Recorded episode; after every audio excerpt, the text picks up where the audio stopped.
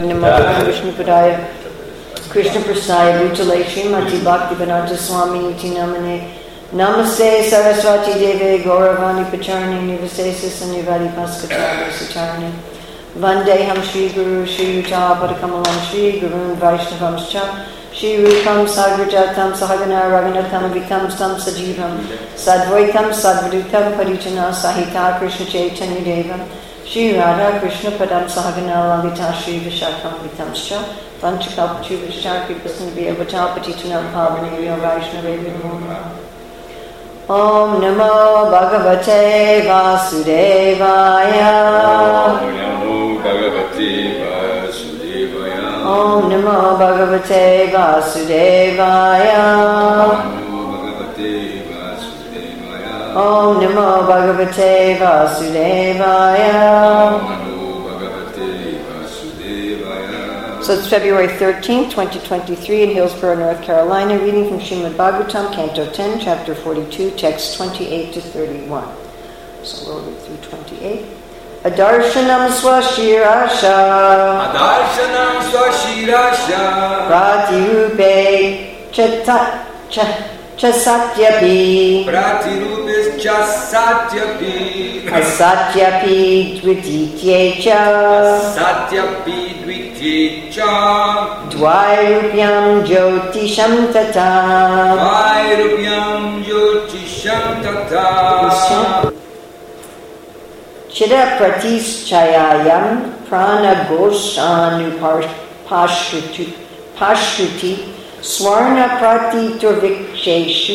swapadana madarshanam. Swapne pretya parishvanga karayanam visadanam yayam naladamal yekas tau abhyakto digambara anyani chetam bhutani swapna jagaritani cha pasyamarana santrasto nidra lehena chintaya. Adarshanam Adarshana. the invisibility The invisibility literally it means you can't see swa of his own of his own. shirasha Shirasha. head Head. so in other words he couldn't see his head pratirupe Pratirupe. his reflection His reflection. cha Cha. and And sati Sati. being present Being present. api Api. even Even. asati Asati. their not being They are not api Api. even Even. dvitiye Tritiye. a cause for duplication A cause for duplication. cha Cha. and And dvairupiam Dvairupya. double image Double image. jyotisham Jyotishan. of the heavenly bodies Of the heavenly body. tata Tata. also Also. chidra Chidra. of a whole Of a whole. praktitihi Pratiti. the scene The scene. Chayayam Chayaya. in his shadow His shadow. prana Prana. of his life air Of his life. gosha Gosha. of the reverberation Of the reverberation. anupash Anuparshuti. the failure to hear The feather to hear. swarna Swarna. of a golden color Of a golden color. pratitihi Prati. the reception the perception The perception. riksheshu Rikshish. on trees And tree. swa Swa. his own His own. padana Padana. footstep footprints Footprint. ardarshanam Adarcha. not seeing Not seen. swapne Swapne. while asleep While asleep. preta Preta. by ghostly spirits By ghost spirit. parishvangaha Parish Manga. being embraced Being raised. kara Kara. upon a donkey yana Yana. traveling Travel. visha Visha. poison Poison. adanam Adana. swallowing Swallowing. yaya Yeah. was going about Very belt. nalada Nala. of spikenards rose purple flowers native to india Rose purple flower native to India. mali Mali. wearing a garland Wearing a garland. ekaha Ekaha. someone Someone. taila Taila. with oil Oil. abyaktaha Yakta. Smeared Smeared. dik ambara naked Naked. anyani Anyani. other omens Other omens. cha Cha. and And Itam Bhutani, Tan Bhutani. like these, Like Swapna, Swapna. while asleep, While asleep. Jagari Tani, while awake, While awake. Cha, Cha. also, Also. Pasyan, Pasya. seeing. Marana, Mana. of death, Death. Santrastaha, Santoshtaha. Terrified, Terrified. Nidram, Nidra. sleep, Sleep. Nebe, he could achieve, He could achieve. Na, Now. not, Now. Chintaya, Chintaya. because of his anxiety. Because of his anxiety. So where we are now in the narration is that uh, Krishna has. What has Krishna done right now in Mathura?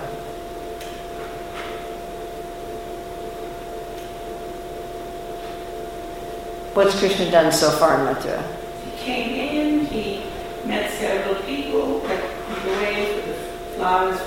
And he killed the washerman, right? Yes. Yes, and then what else? And he's come to the, um, well, he got dressed, he got, he um, fixed, or actually straightened up, Kubja. Yeah. And then he's gone to the, he's come to the arena, Okay, he's. What did he break? break the bow. He broke a bow, which was very difficult to even lift. Okay. And then when Kamsa heard that Krishna and Balaram had broken the bow, he became He became afraid. he became afraid. Okay, so Krishna and Balaram, are they afraid? No, they're just eating nicely and sleeping nicely, and Kamsa's really afraid. Okay, so now this verse is the bad omens that Kamsa's seeing. What's going to happen in the next verse? What's going to happen tomorrow in their time? It's going to be the wrestling match.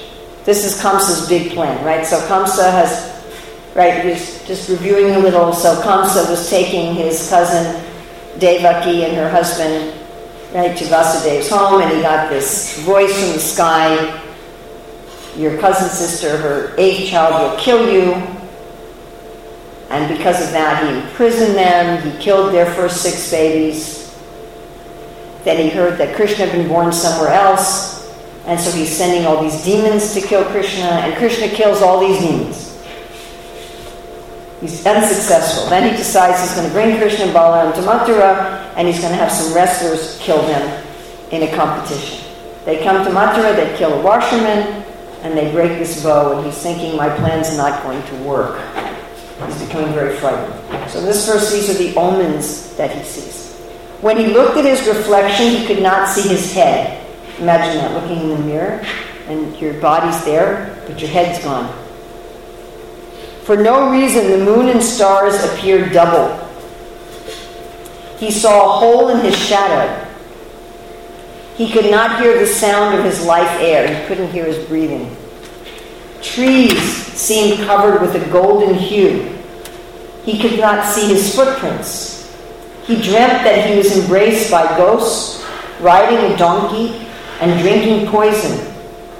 And also that a naked man smeared with oil was passing by wearing a garland of nalada flowers. These are all signs of death.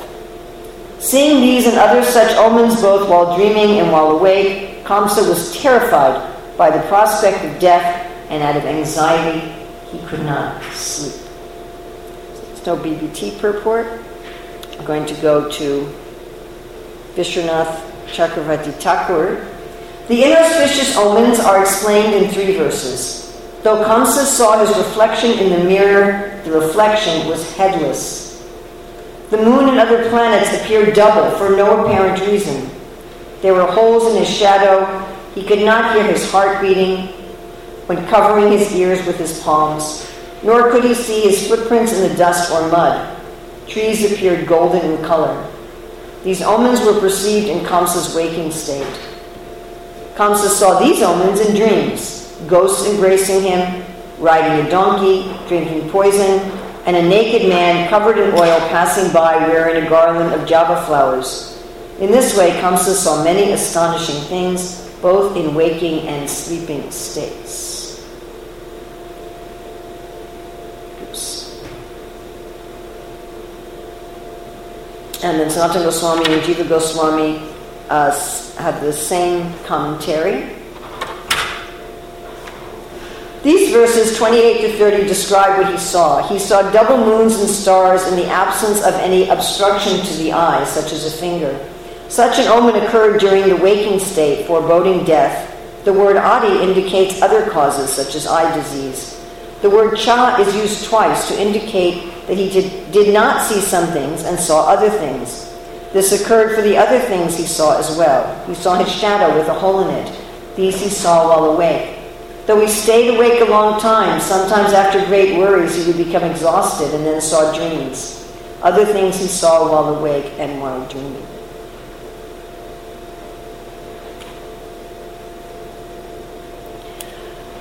So here Kamsa's getting omens, and the omens are quite obviously signs that he should do what? What is Kamsa supposed to, how is he supposed to respond to these omens? Surrender. He should surrender. Right? Jesus talks about that. He says, if you have an army of 10,000 and your enemy's coming towards you with an army of 20,000, you should surrender. And just reading the Mahabharata, how Arjuna is fighting a disguised Lord Shiva. And all of the weapons he uses against Lord Shiva are ineffective. He uses his ordinary weapons, then he uses we- weapons of the demigods, and none of them work. And even his inexhaustible quiver of arrows becomes exhausted. He has no more of these divine arrows, and then he starts hitting Lord Shiva with his Gandiva bow, and the Gandiva bow just disappears into the body of Lord Shiva. And then he starts, you know, hitting him and throwing rocks and trees at him, and eventually he decides, wait a minute, maybe I should surrender. That's what these omens are meant for. They're meant to push Kamsa to surrender. Does Kamsa surrender? No. Yeah, a similar situation takes place with Ravana and Ramchandra, where Ravana's sons and brothers are being killed one after another by Ram and Lakshman. And his confidants, associates, his well wishers, his family members are all telling him to surrender to Ram. And he's seeing all these signs and still he doesn't surrender. So, in our own life, we would like to know what we should do and what we should not do. At every every day, we're making decisions. Some of them appear to be very small decisions, and some of them appear to be very big decisions. You know, big decisions in life. We think, you know, where am I going to live? What education am I going to get? What job am I going to get? Am I going to get married? Who am I going to marry? Should I have children? How many children? We think of these, you know, should I get initiated? Who should I take as a guru? We think of these as the big, big decisions in life.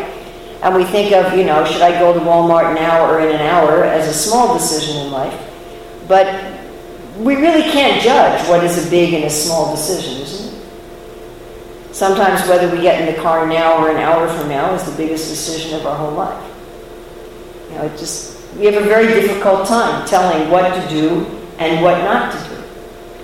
So it would be really nice if we could know, right? What we should do and what we should not do. What actions will be good for us and what actions will be bad for us. So, what we'd like to learn from this verse is that we should practice paying attention to the ways in which the Lord is communicating with us. Because, like a good parent, a decent parent, they want their children to be happy and they want their children to make good decisions. And they will give them, just like I was talking to one of my grandsons the other day about decisions that he was looking at in his life. And I was saying, you know, here's some advice for you that can help you make these decisions. I said, you can take the advice or not, as you like. But this is the natural role that superiors take with their subordinates, isn't it? It's a natural role. Parents, grandparents, aunties, uncles, teachers, the government. The government has notices on the cigarette boxes do not smoke this. It causes cancer. It'll cause cancer. I mean, that's their, they educate, the government educates the children in the school. This is honest life, this is criminal life. Do this, don't do this. And then, of course, we have to make our choices. But we should make our choices actually being able to know what is the good advice from someone who knows. Now, our parents might not know, our teachers might not know, the government might not know, but God knows. The Lord knows. He knows what is good for us and what is not good for us. So, this is a question of being open, being aware of what He's advising, and having the humility to accept it, and then being willing to act on it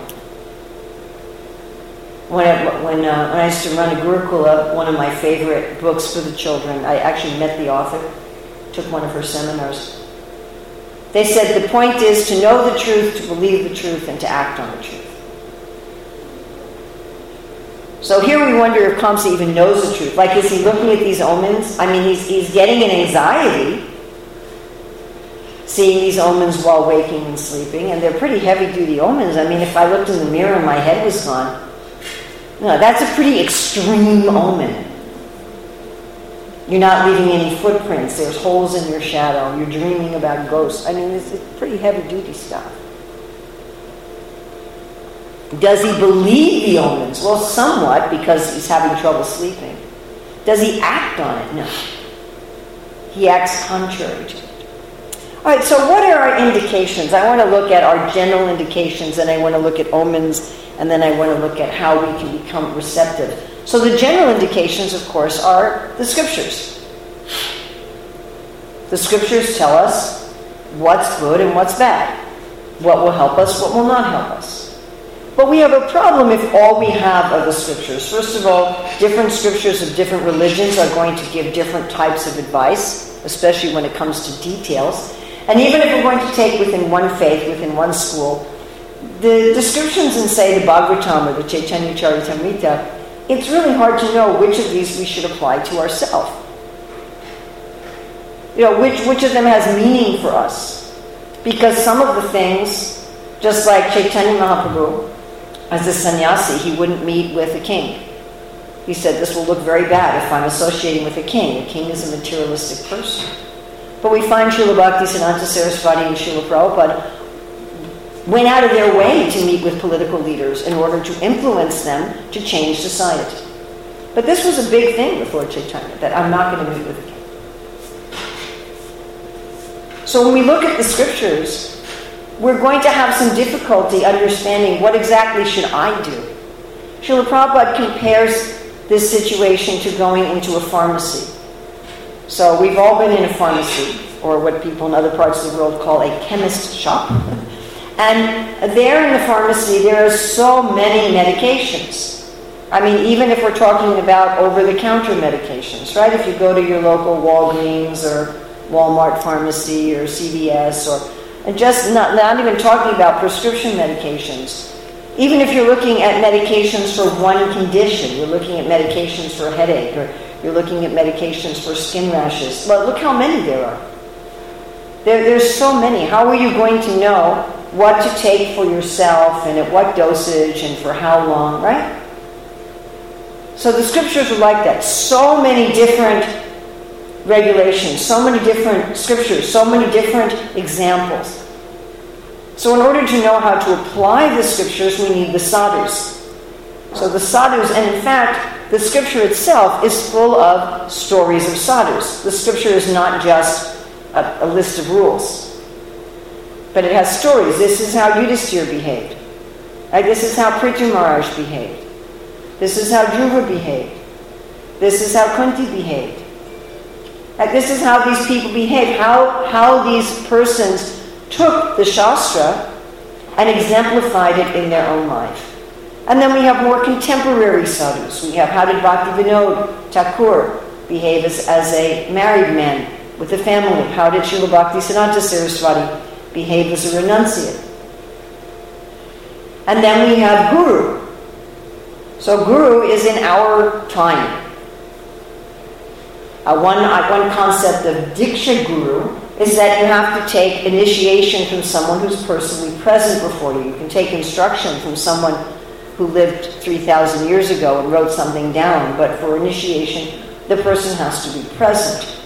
And one of the reasons for that is that time, place, and circumstance, things change. What's appropriate at one time is not appropriate at another time.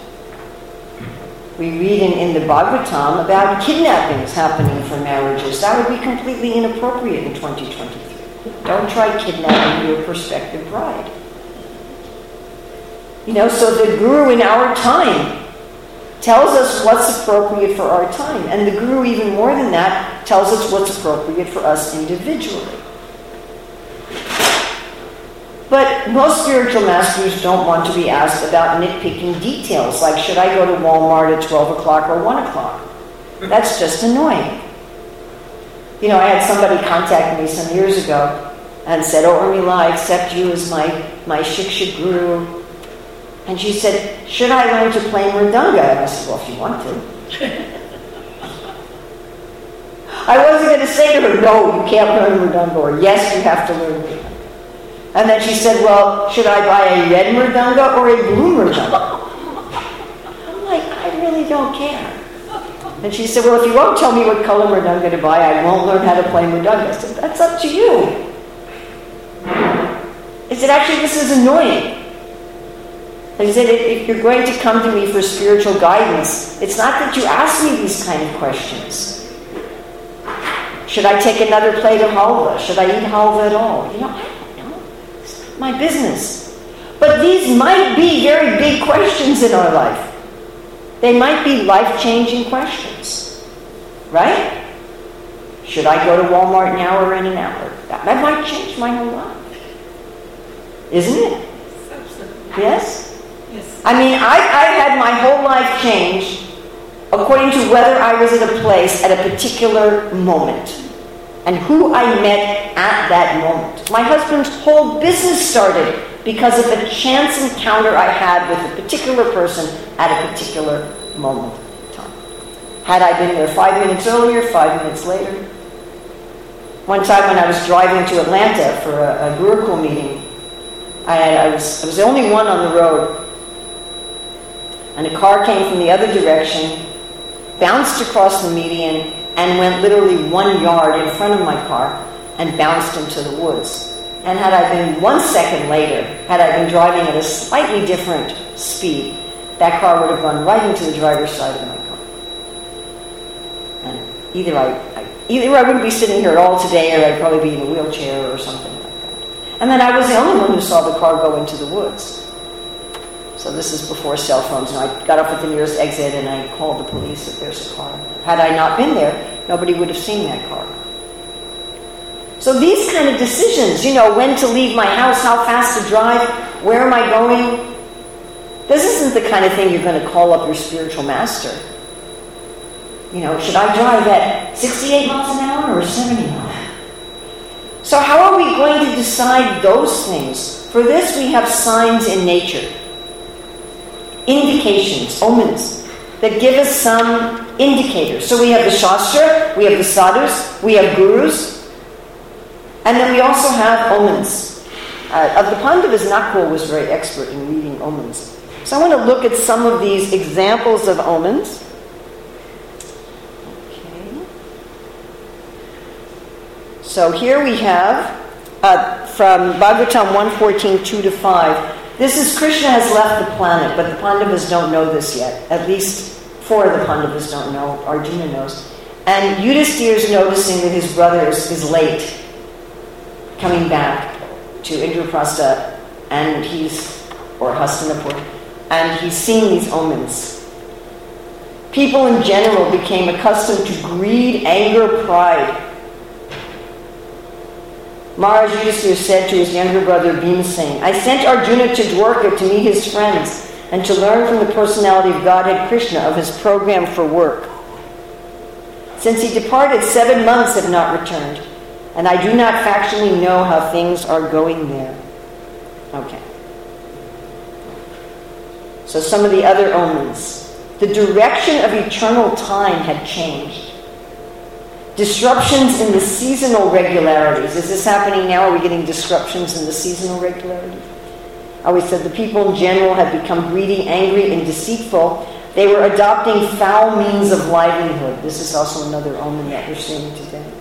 All ordinary transactions and dealings became polluted with cheating, even between friends.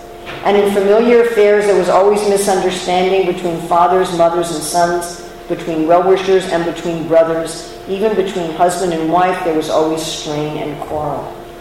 So these were the signs that Maharaj Yudhisthira saw that he said, I think Krishna's gone. All right, then we're going to look at 317, 4 to 14. So this was at the birth, imminent birth of Hiranyaksha and Hiranyakashipu. There blew, uh, there were earthquakes along the mountains of the earth, and it appeared that there was fire everywhere.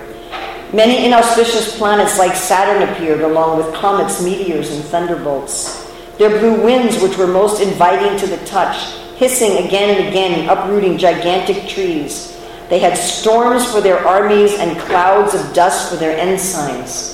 Remember, Bhagavatam poetry. The luminaries in the heavens were streamed by masses of clouds, in which lightning sometimes flashed as though laughing. Darkness reigned everywhere, and nothing could be seen. The oceans with its high waves wailed aloud as if stricken with sorrow, and there was a commotion among the creatures inhabiting the ocean. The rivers and lakes were also agitated, and lotuses withered. Misty halos appeared around the sun and the moon during solar and lunar eclipses again and again. Claps of thunder were heard even without clouds, and sounds like those of rattling chariots emerged in the mountain caves. In the interiors of the villages, she jackals yelled port- portentously, vomiting strong fire from their mouths, and jackals and owls also joined them with their cries. Raising their necks, dogs cried here and there, now in the manner of singing and now of wailing. The asses ran hither and thither in herds, striking the earth with their hard hooves and wildly braying.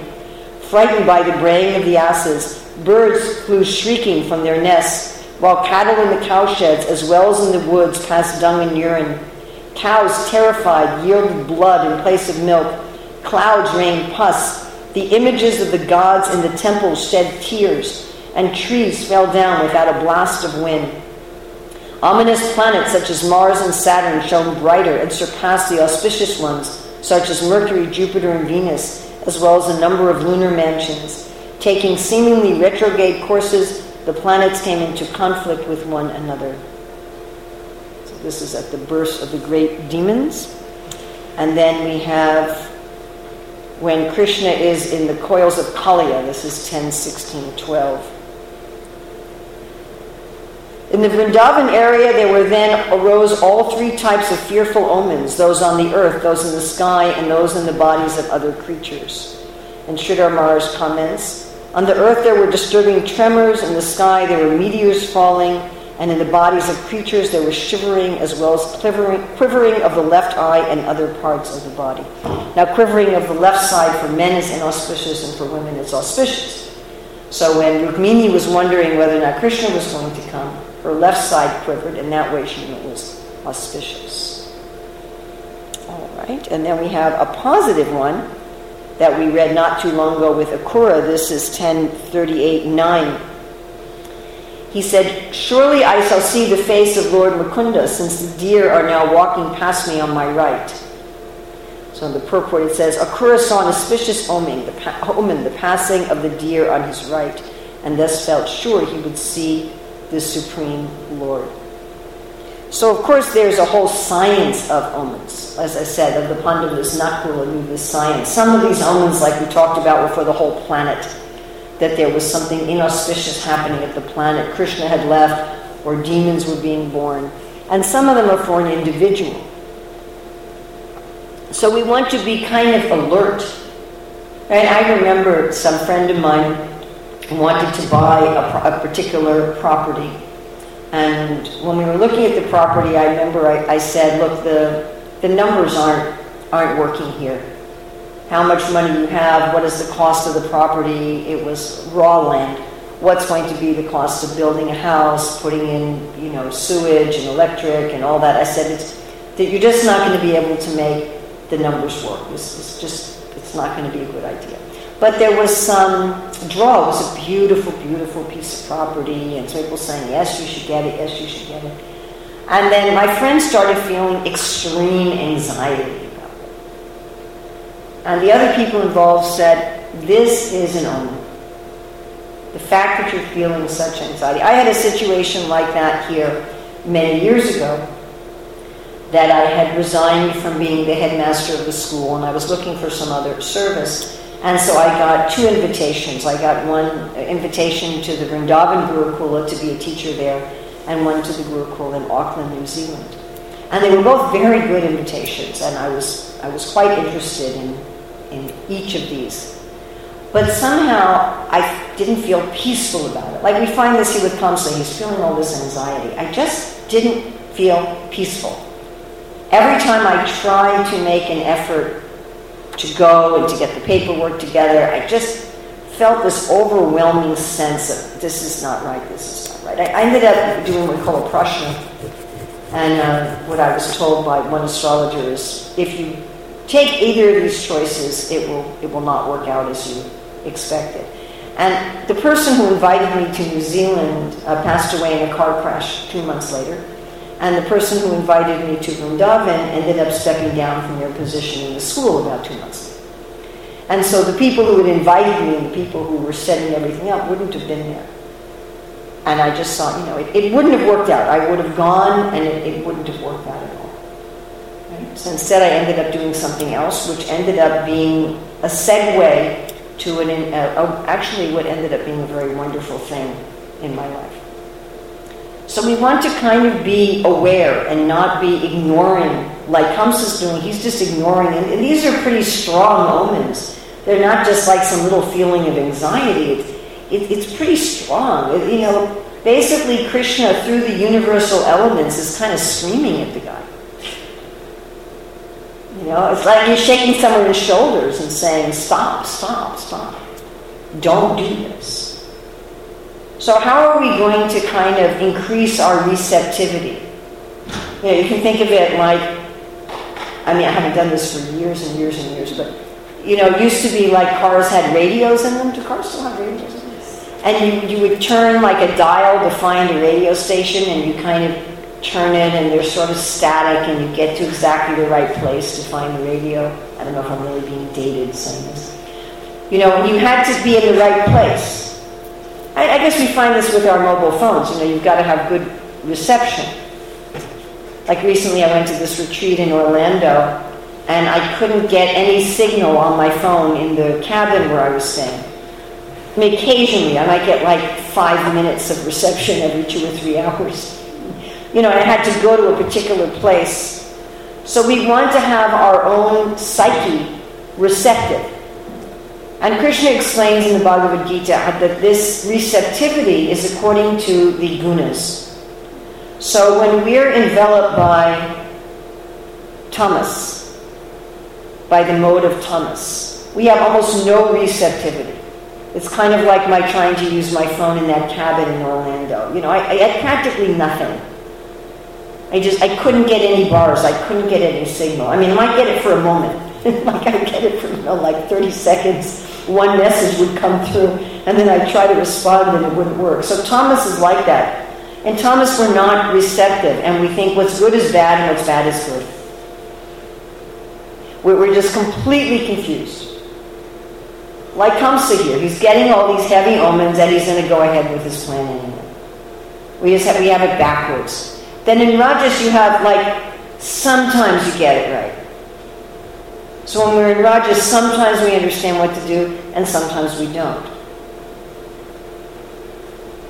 You know, it, it, it varies. and in Sattva, Krishna says, we understand what is to be done, what is not to be done, what is liberating, what is binding, what is to be feared, what is not to be feared. We have clarity. Of course, Sattva doesn't give us ultimate clarity. Only Bhakti gives us ultimate clarity. Sattva doesn't give us ultimate clarity because even sattva is selfish. Sattva is I'm very spiritual and I'm very clear. so there's still the I. We're going to make decisions over what will bring us more spirituality and more clarity, but for the motive of having a sense of balance and harmony rather than the motive of pleasing Krishna. And sometimes Krishna wants to put us in a situation that isn't just this peaceful thing. Sometimes the way to please Krishna and to find ultimate, expansive, dynamic joy is to go into a situation which, according to sattva, would be risky. So our ultimate clarity is from us being in bhakti. But also to be receptive, we need to be humble. And Kamsa here is not humble. He's actually been given advice all along not to take this path. Right from the wedding of Vasudeva and Devaki, he's been given advice not to take this path, but he's never humble. Humble means maybe somebody knows something more than I do. Maybe something that looks good to me is not. Maybe something that looks bad to me is not. Maybe I don't know everything. Maybe my vision is really obscured. I'm very tiny. I'm like a little ant on the windowsill that can't see the highway. So to be in bhakti and to have humility, and then to respond. To say, whatever things look like to me in, in my ego, I am going to respond to Shastra, I am going to respond to sadhus, I am going to respond to gurus, and I'm going to respond to the indications within nature that the Lord is giving me. And then we won't be uh, pummeled like our poor Kamsa.